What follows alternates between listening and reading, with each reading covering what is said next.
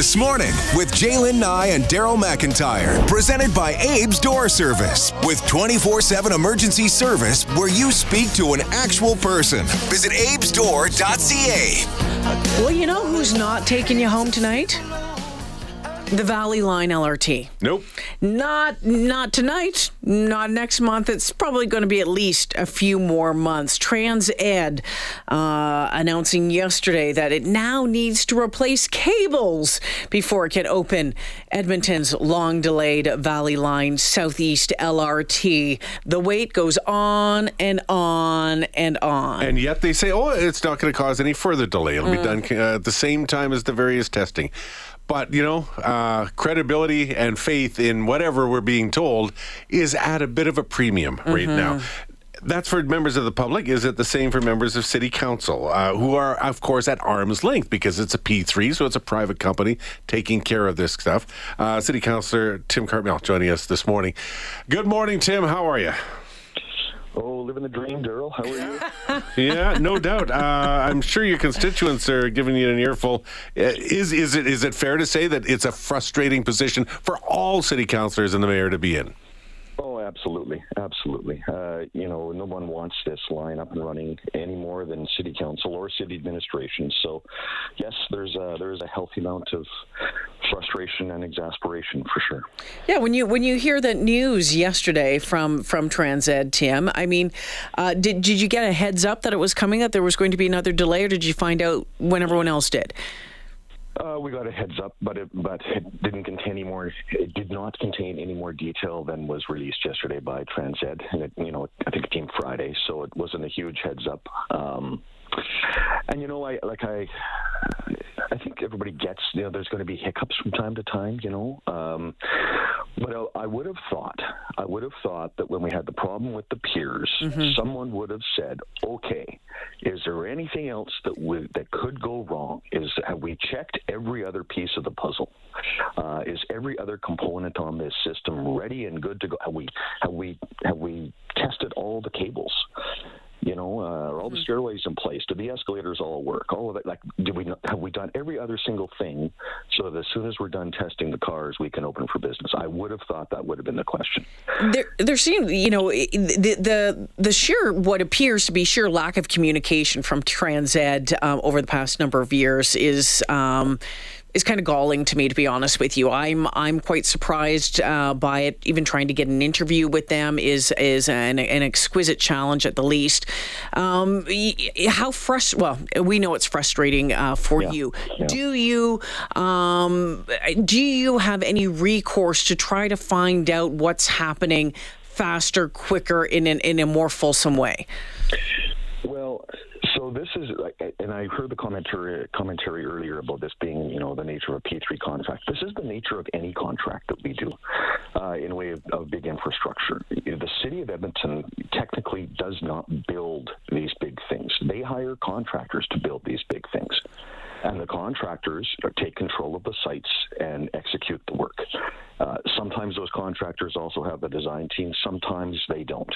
And and in this case, quite frankly, because the design team and the contractor is all one point of contact, that's actually better. We don't get into this fight about who's responsible for what or who screwed what up. So from that perspective, when things go wrong, it's it's there's clarity of responsibility.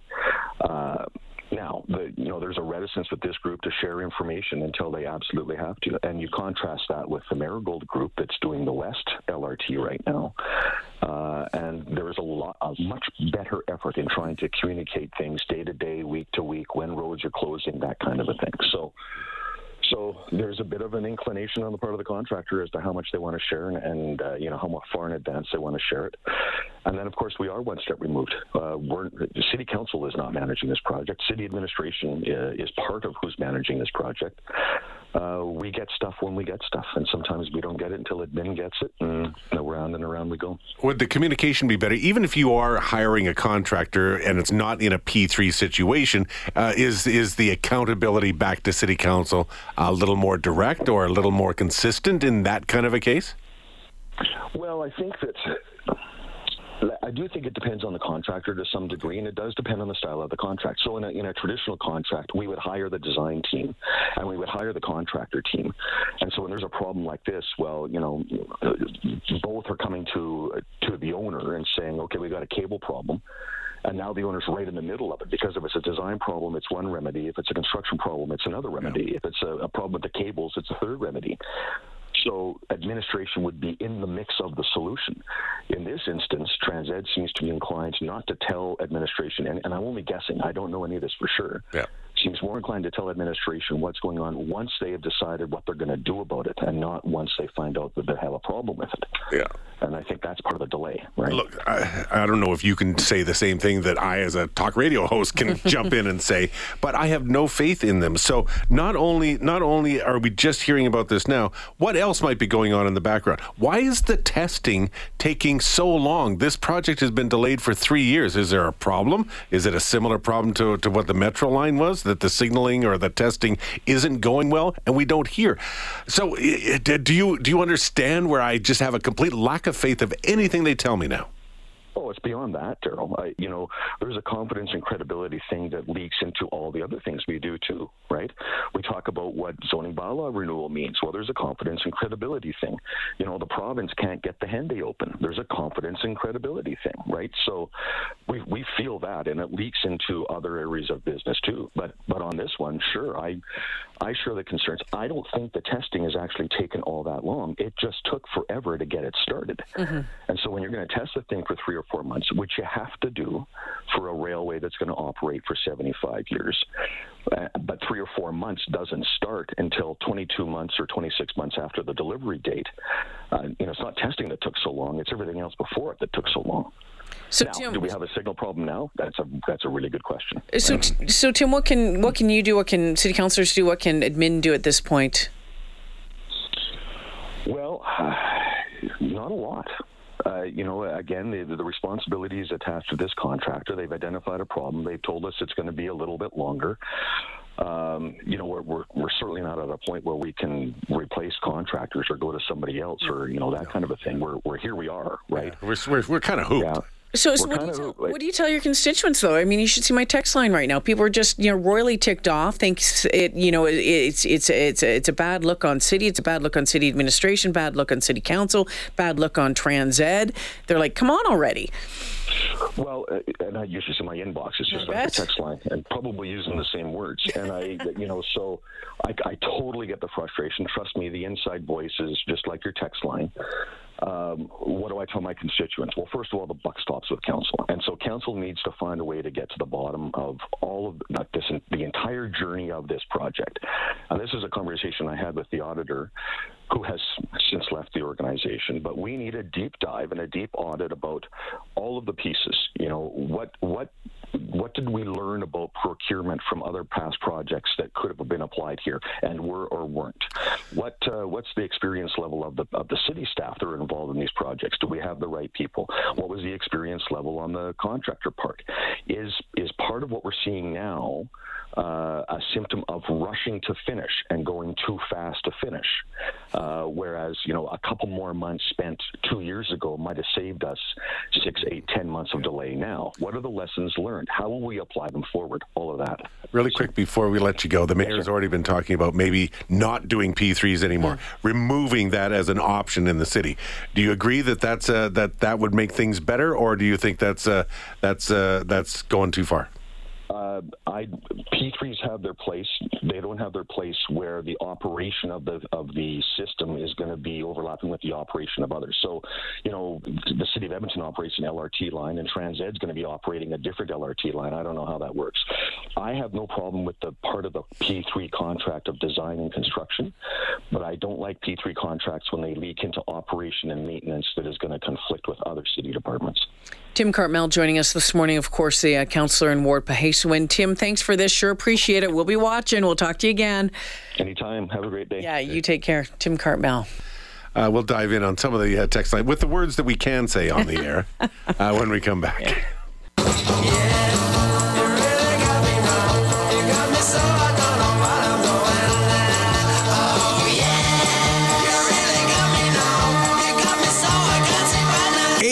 Door Service, where service is their specialty. Proud sponsor of This Morning with Jaylen Nye and Daryl McIntyre.